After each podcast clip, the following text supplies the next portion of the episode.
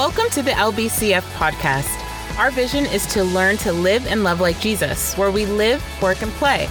To find out more about our community, you can visit us at lbcf.org. We hope you are encouraged and challenged by this teaching from our community.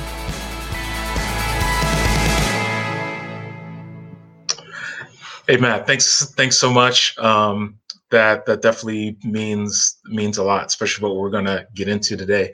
Uh, good morning, LBCF fam.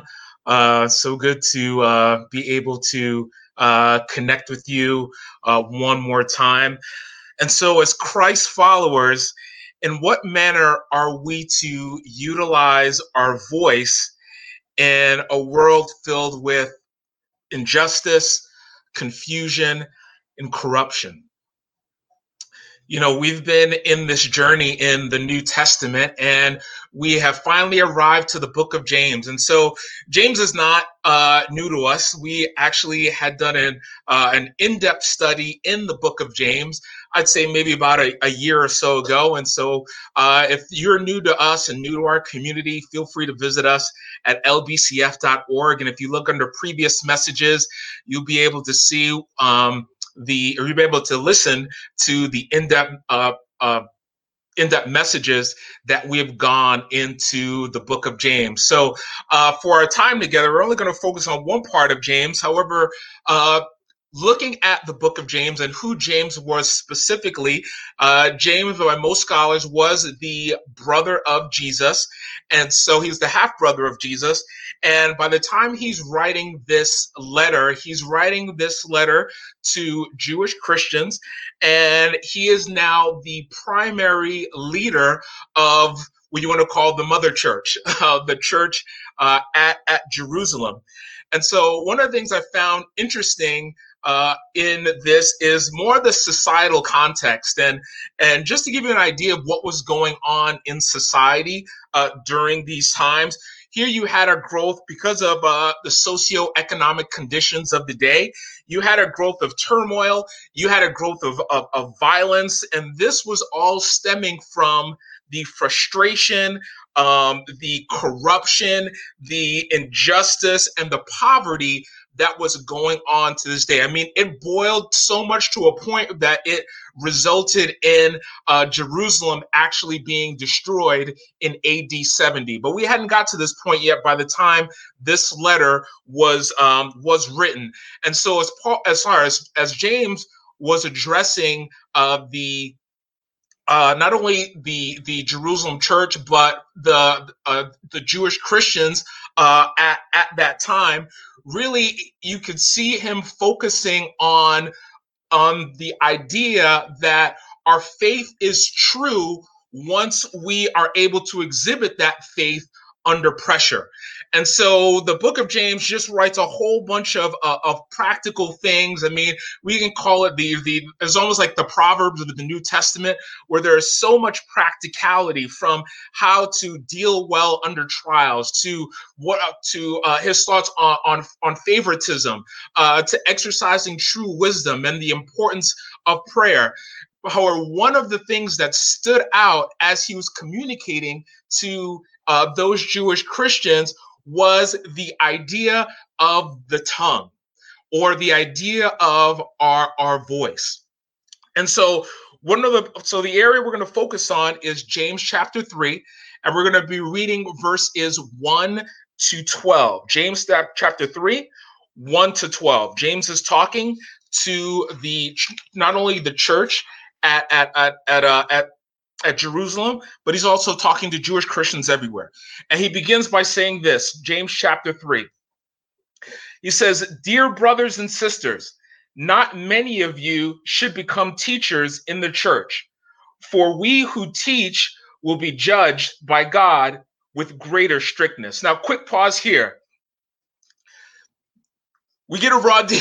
we get a raw deal as it relates to us teachers um, because here's the thing with people wanting to be teachers, and and, and and let me say this: I remember growing up, and people saying, well, you know what, man, I, I have a word from the Lord for you, or you know, God is telling me to tell you this. And and what I got here is essentially that we want to be very, very careful when we speak for God or when we are teaching, um, when we are teaching um, from from God's word because we're going to be held to a higher level than anyone else. So all of us on the teaching team, um, you know what? That's it is what it is for us. But you know what? This is what we signed up for, and this is what God has blessed us with, and whoever else that God has ordained you to teach. Uh, let's continue to move on. It says we all make mistakes, but those who control their tongues can also control themselves in every other way. We can make a large horse turn around and go wherever we want by means of a small bit in its mouth. And a, a tiny rudder makes a huge ship turn wherever the pilot wants it to go, even though the winds are strong. So, also, the tongue is a small thing, but what enormous damage it can do.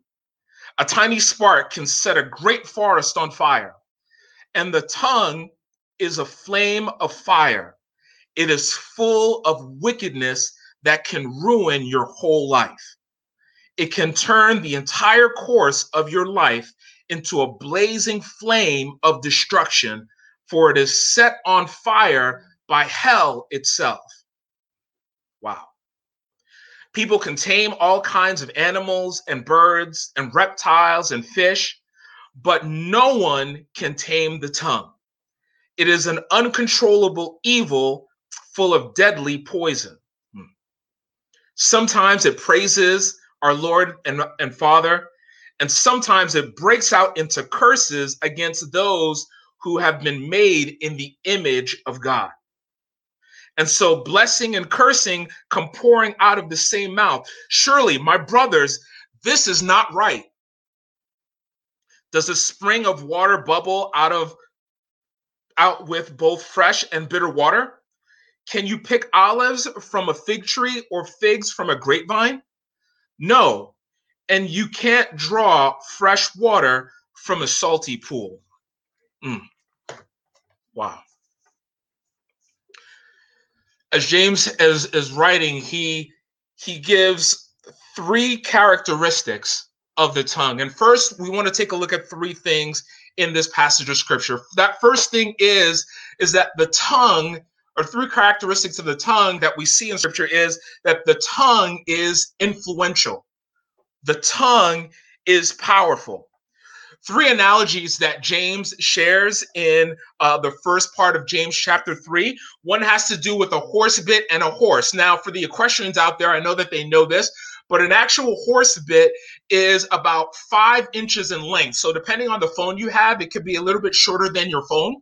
And so not only is the horse bit about five inches on average in length, but it also weighs about one and a half pounds thereabouts.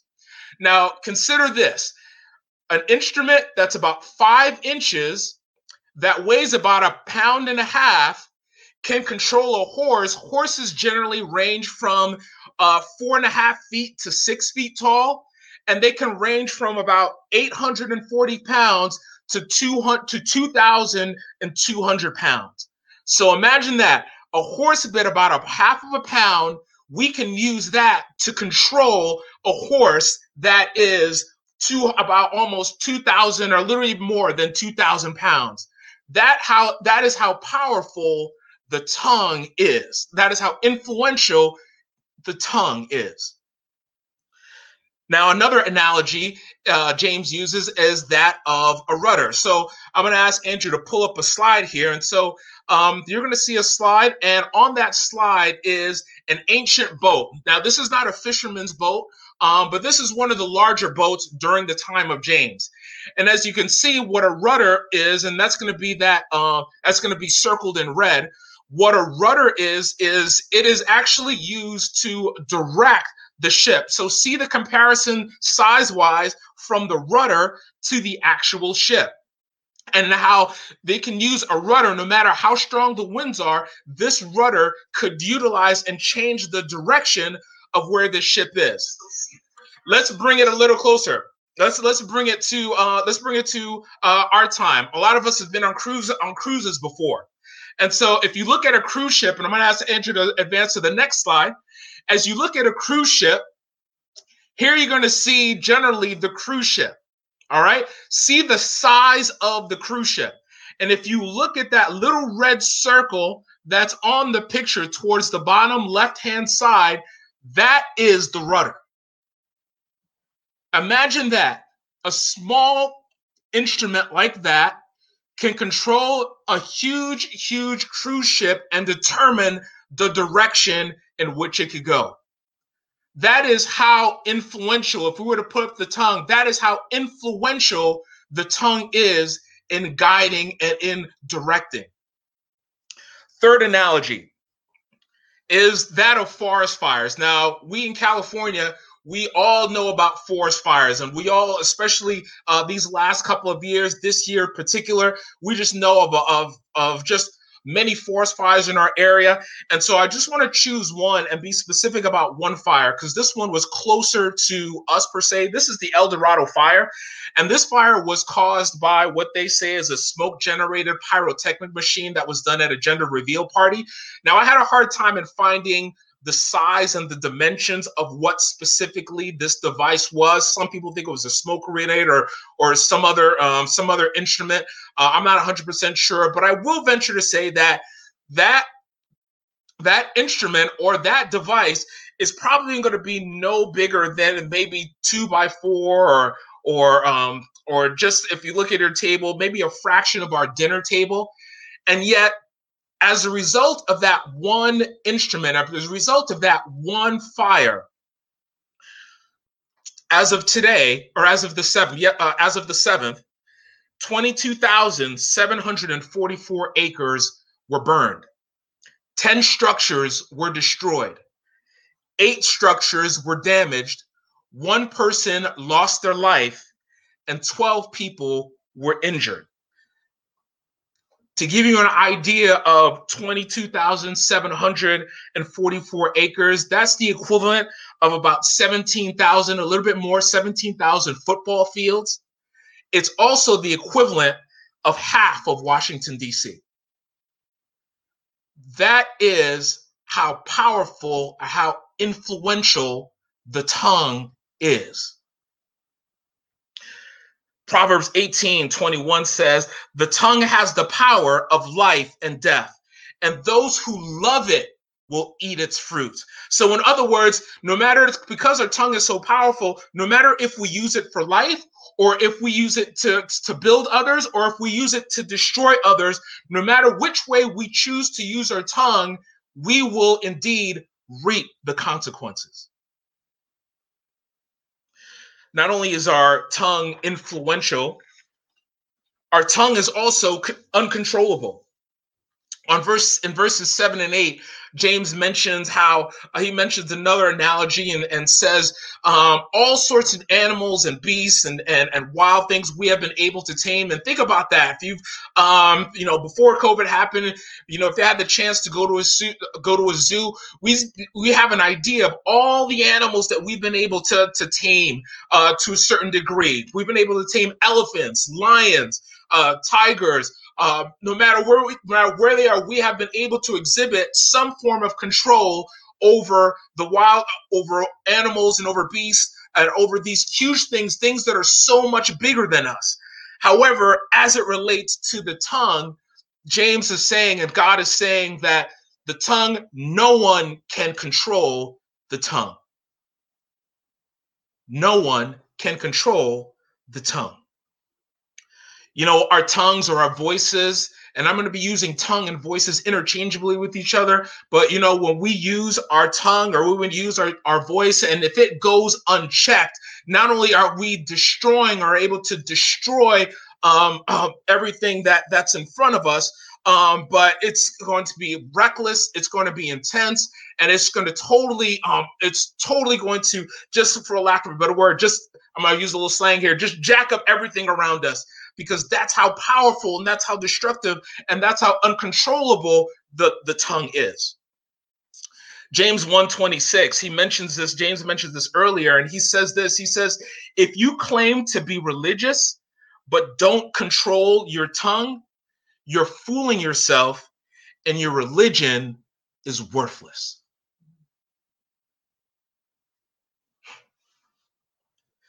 So not only is our tongue potent, influential, not only is it uncontrollable, but it's also unpredictable.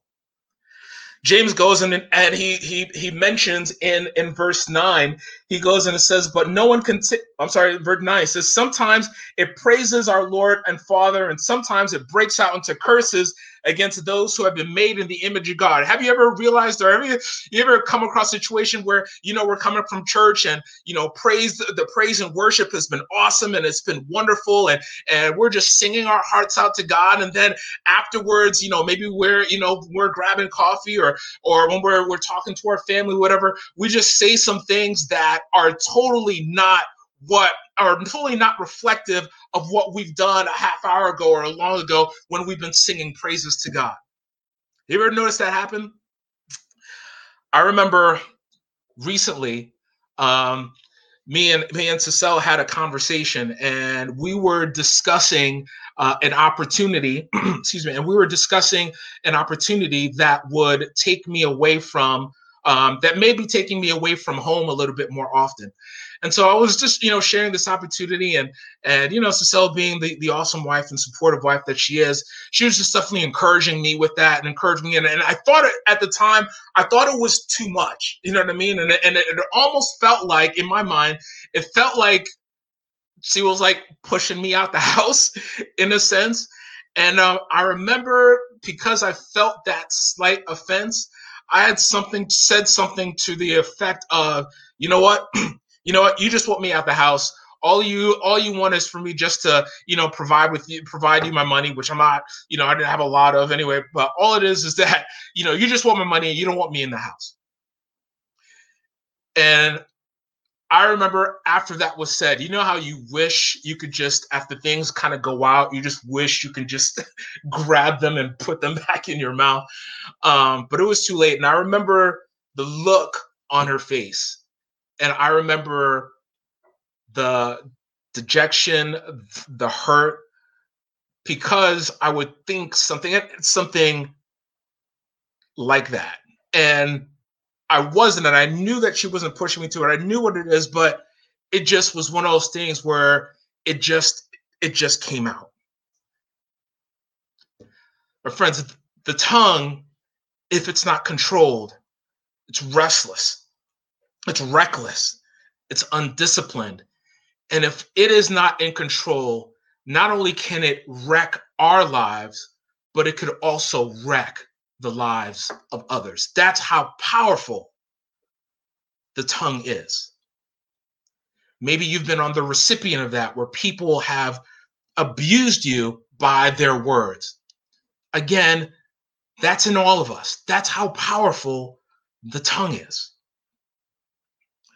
So then, how then we, during this time, during this COVID era, more specifically, during this election year? How do we use our voice?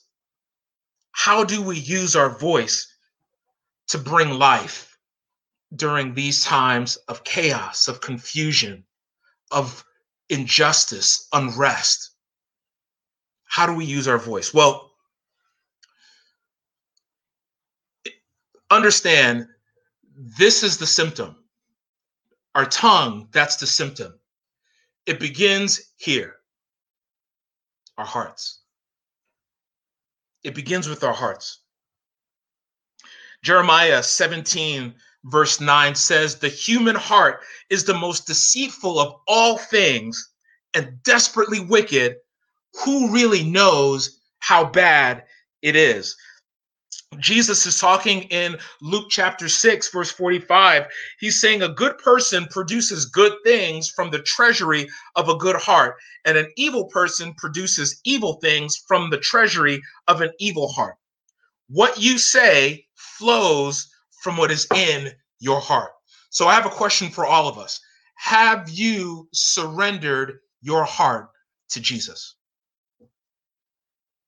For those that don't have a relationship with, with Christ, understand this God loves you.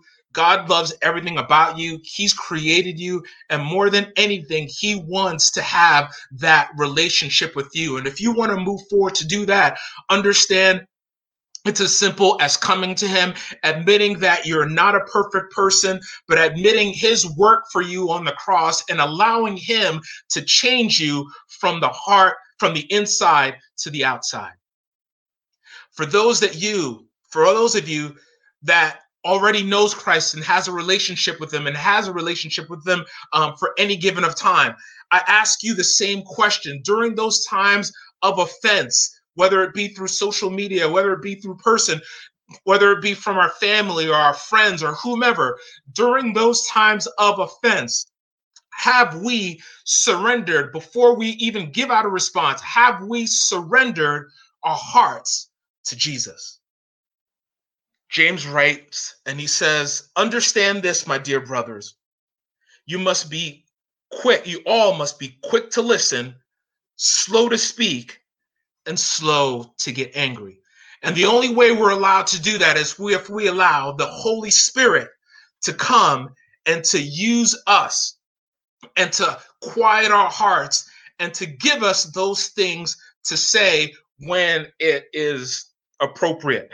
Colossians 4 Colossians 4, verse 6, Paul is saying, Let your conversation be gracious and attractive so that you will have the right response for everyone.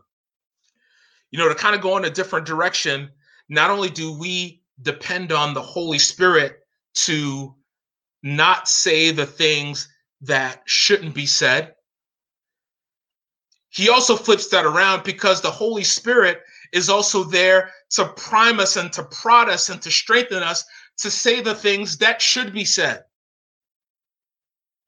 You know, one of the things that I struggle with per se um, is thinking that my voice isn't good enough because you know I don't speak as well. And in comparison, that's been like ultimate struggle. And I and I look to different speakers and you know how they talk and how they clearly articulate themselves and and, and how they're able to get across um, you know their their their main points or you know they're just able to communicate uh, so well. And I compare myself to them. I'm like, well, you know what? Shoot, you know, well, you know, if I say it that way, I mean, I'm not that, you know, in my mind, I'm not that eloquent or, you know, I, I don't express myself as well as as as as others, and and so I'm a little still considered rough, uh, a little rough around around the edges, and and so in my mind I'm disqualifying my voice because I, I have this criteria in my mind that I should be this way, or I should communicate at this level for me to be at a certain uh, for me to be effective in, in, what I'm doing. And and I'm so grateful for the other members of, of the teaching team that that that that remind me uh, of the opposite. And then also the Holy Spirit reminds me of the previous people that I've had the opportunity to lead, whether it be through youth ministry or, or, or, singles ministry, and those people would reach out to me and and not only do they mention to me, hey, you know what, I appreciate what you invested in my life, but also seeing it in their lives and what they're doing and and also what and also how they're ministering to others. And and let me tell you guys something, that is not me. That is the Holy Spirit utilizing my voice to reach others for for the kingdom. And i'm no i'm no special i'm not anyone special. I'm no uh, i'm not any more special than any of you. Um, understand that god too wants to use your voice. He wants to use you during these times of unrest of of of, of chaos of confusion. He wants to use your voice in building others, but more specifically in bringing others into relationship with Jesus. Proverbs 16 24 says, Kind words are like honey, sweet to the soul and healthy for the body. Psalms 37 30 says, The mouth of the righteous utters wisdom, and his tongue speaks justice.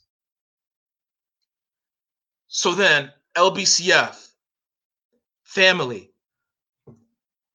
all those who may be listening to this, in this current season, how are you using your voice? When you're posting on social media, when you're responding on Facebook, Twitter, LinkedIn, and somebody writes something that is totally not in the same vein as what you're thinking, or if something is happening in the world uh, that that that you are totally uh, against, or or you have a, a, relative or a friend that's saying something that you're in, in in strong disagreement with, during those moments, before you write that response, how are you using your voice? Have you surrendered your voice at that time to Jesus? When you're talking to your wife, husbands, or wives, when you're talking to um what to when you're talking to your husbands, parents, when you're talking to your kids, and I and I get it. It's a stressful time. We have a lot of things going on, and I totally understand that. But when you're talking to your kids, when you're talking to each other, have you surrendered your heart and have you surrendered your tongue to the Holy Spirit? And are you allowing Him to guide your tongue, to guide your voice? I'm a little over time. However, if you don't mind, I just I, I want to share with you one scenario. Just want to share with you one one story. This story is about a young man. He was about 18. He was about 18 when he moved back to the States. He moved back to the States from uh, West Africa. Uh, for the sake of uh, this story, we'll call him Malik. He's actually a U.S. citizen, but he moved to West Africa as a baby, and and at the age of about 18, he decided to move back uh, here to uh, here to the U.S. And so when he moved back here to the U.S., uh, Malik had got himself a job, and the job was in a convenience store. And so he was working behind the register one day uh, at at the convenience store, and gentleman comes in and he walks in. He he picks a few things up and and um, the the gentleman is generally nice to everybody. He's saying hello. Uh, he's saying hello to everybody, and he's definitely cordial to Malik, who's working behind the, the, the, the register. And so he's working behind the register, and um, the gentleman pays for his items, and he ends up leaving the store. Norm, normal interaction. So during this time, this convenience store, one of the things about this convenience store is they were, you know, they I would say were used to, but at many a times they were used to getting counterfeit money. And so one of the things that they had in the store was a machine that was able to identify what um, what bills were real and, and what bills were fake. And so as he went ahead and you know he took this money and um, he went through the machine or he took the bills and he went to the machine and he the machine had identified the bill as counterfeit. And so he mentioned it to another employee. Another employee uh, left the convenience store hoping to, to, to catch the gentleman, and he did catch the gentleman there. And he mentioned and said, "Hey, you know what? Um, you know your bill is is is counterfeit." and so you know we would need you to you know come and pay and so you know the gentleman wasn't too happy about that and and you know as a result you know the gentleman you know just refused to you know um move move forward and so um because of the uh, because of the disturbance that was coming up because of that, the employee went into the office, uh, went back into the convenience store, told Malik to call the cops. Now, two things. One thing about Malik, Malik was uh, Malik. Uh, Malik is a black person, and um, Malik when he was in West Africa for the amount of years that he has, he was very unsure or he wasn't aware of the the US dynamic between police officers and African Americans. So he went ahead and he had, he had called the police and um you know the police came and things escalated uh things escalated to a degree which it shouldn't have of of escalated Another piece of information about the convenience store: a lot of um, a lot of illegal things were happening at the store. The owners weren't responsible, but a lot of illegal things were happening at this corner store.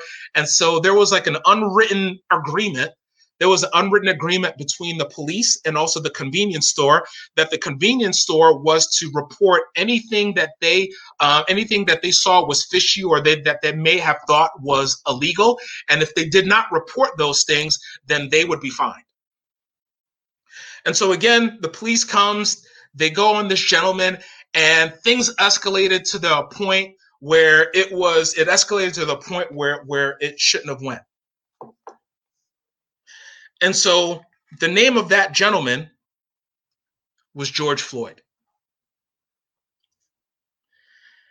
And so Malik, as a result of everything what happened, because he didn't know it was going to blow up or get to the point um, that that it did, after all that had went down, the first week, um, reporters or someone who was doing a story on the convenience store, they happened to catch up with Malik.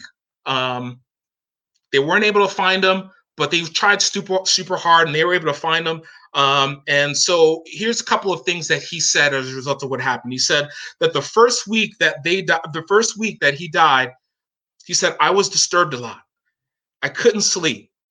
I've been thinking about it every day every night, sleeping, dreaming, sitting, doing doing nothing.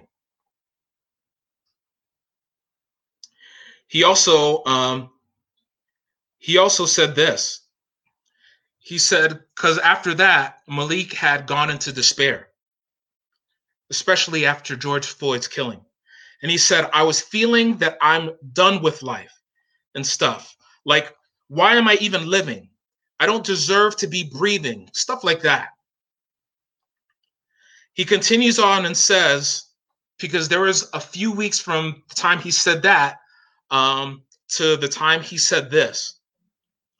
He had said things had gotten a little bit easier since the days. Uh, I'm sorry, he didn't say this, but things had gotten a little easier for him. He um, he was saying this. He says, "I'm still working on it, but at least I now sleep three to four hours a day." Now, not only does the killing, everything that happened, it's in Malik's head. He's living with that day after day after day to this point. And he will go on and says, Sometimes I answer random calls from people I don't even know, and they say some bad stuff like, You guys killed George Floyd. Finally, he said this. He says, You know, if it were up to me, I'd rather live in my mom's country, that being of West Africa. It's better than the United States. I'm not having any happiness, only darkness. So, my question to you, the question for us is what would you say to Malik?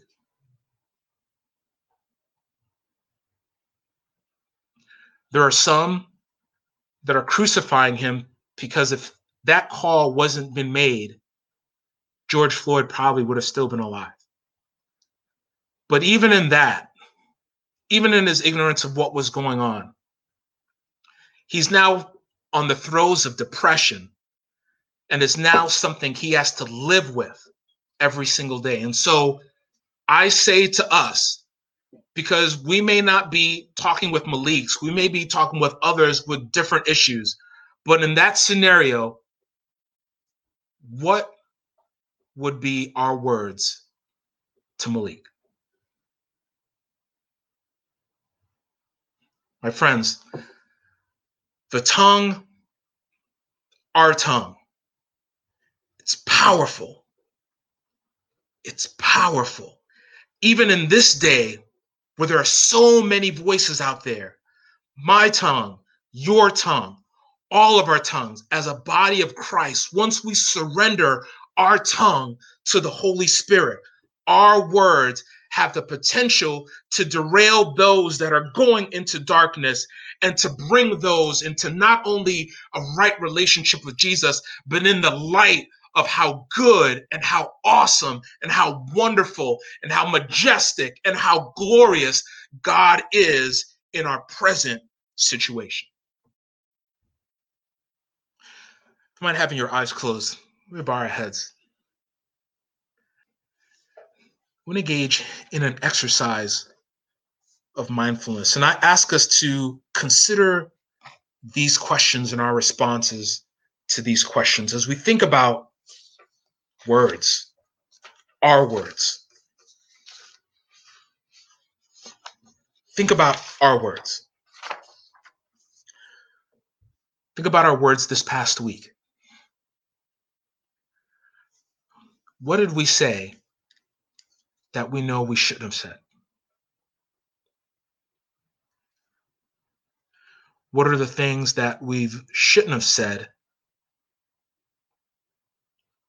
that we know we should have?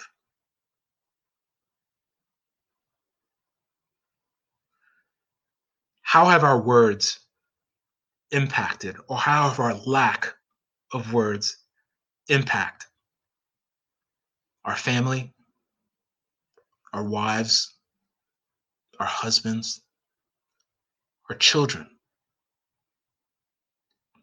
Our coworkers, whether virtually or in person, our friends.